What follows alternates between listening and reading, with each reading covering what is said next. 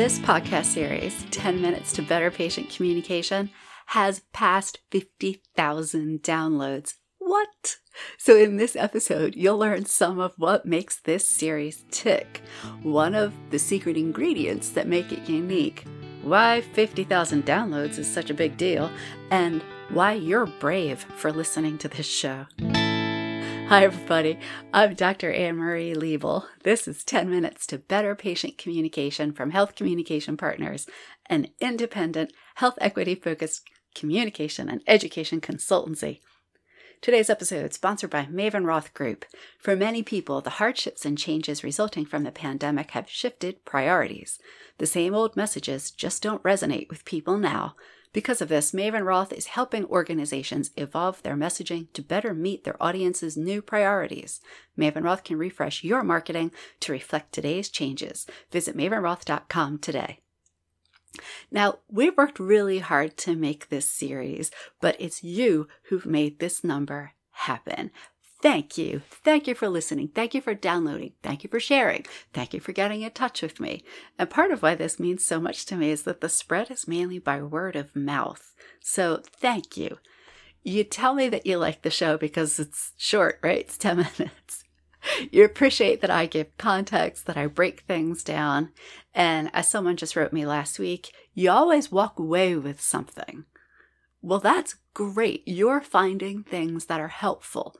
50,000 times, which is awesome. You're taking 10 minutes out of your incredibly busy, often over scheduled day to reflect on the research and practice of communication and education across the health sector. So I am officially one of your biggest fans.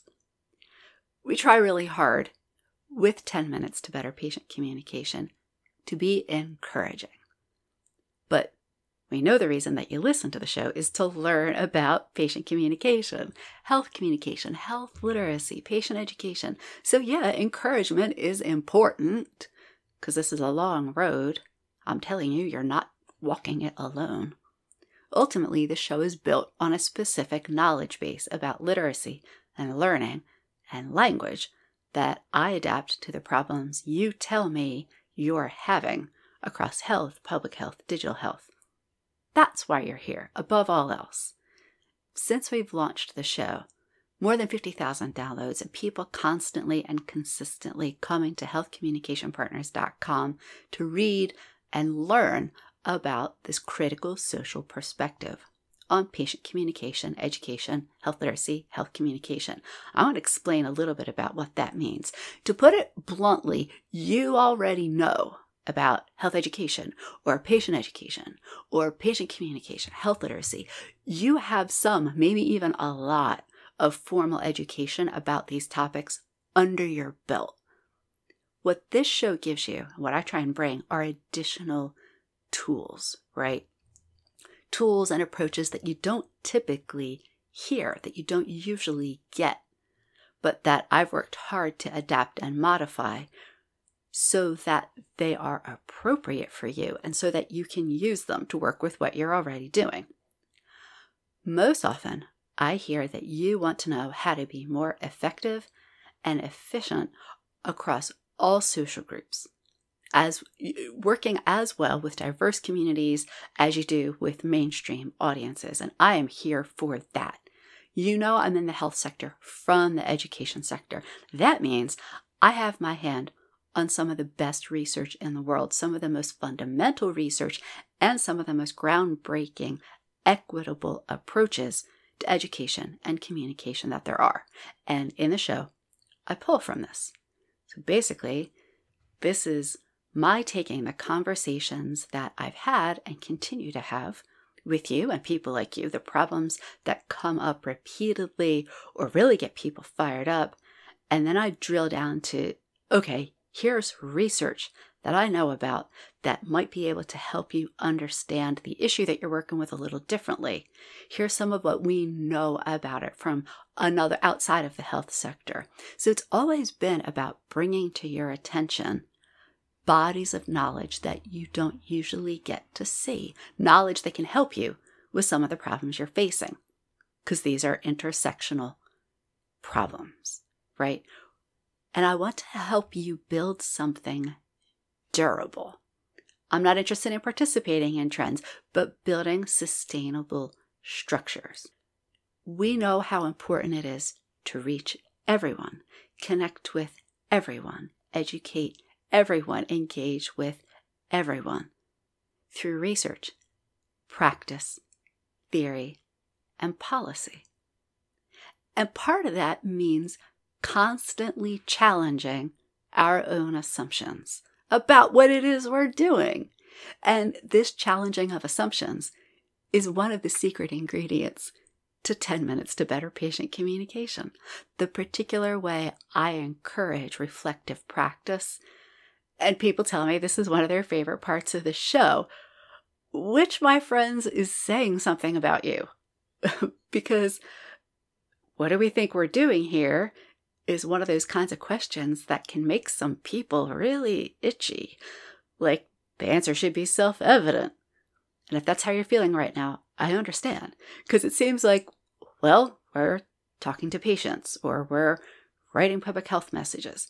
But when we look closely, ask a couple follow up questions, poke at it, we see it's much more than that.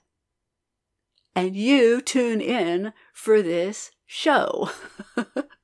which is part of uh, another reason why I'm one of your biggest fans.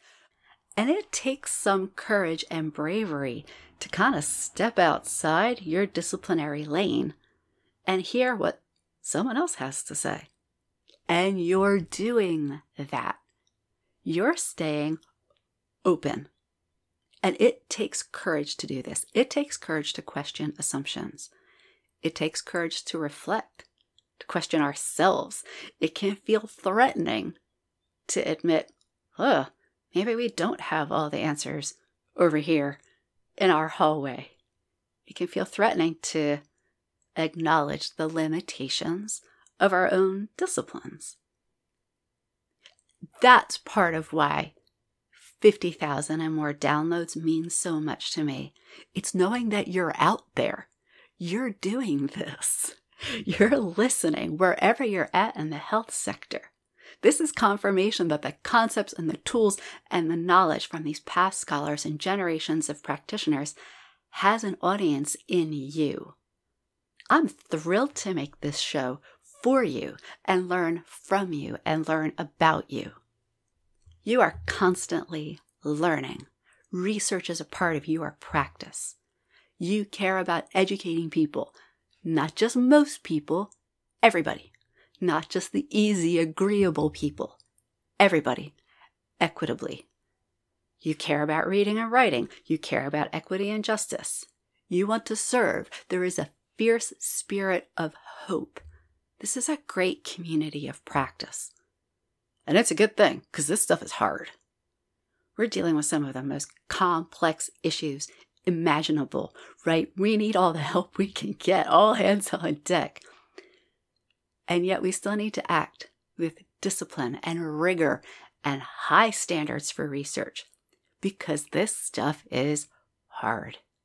We can't be messy and we can't be losing time. Now, you could be turning away. You could be choosing not to see, not to struggle. Oh, not my lane but you're not. That's a sign of bravery. Thank you for listening. Thank you to those who have been here from the start, locked in and engaged. I really appreciate when you contact me on social media. But if you're new here, I want to welcome you too. Definitely be in touch. Message me on Twitter or LinkedIn. Go to healthcommunicationpartners.com, sign up for the newsletter. Whether or not you knew this, this series is self funded, and independent. So there are three ways you can support this series and your own learning. One of them is a course on your medical metaphors on how to improve them. One of them is an audiobook bundle on addressing bias in your language, spoken language, written language. And the third is an audiobook bundle on effective patient education. I made all of them for you. All of them support this series, and all of them are grounded in equity. I want to thank you again for the downloads. Thank you for listening. This has been 10 minutes to better patient communication from Health Communication Partners. I'm Dr. Anne Marie Liebel, audio engineering and music by Joe Liebel. Thanks for listening to 10 Minutes to Better Patient Communication from Health Communication Partners, LLC. Find us at healthcommunicationpartners.com.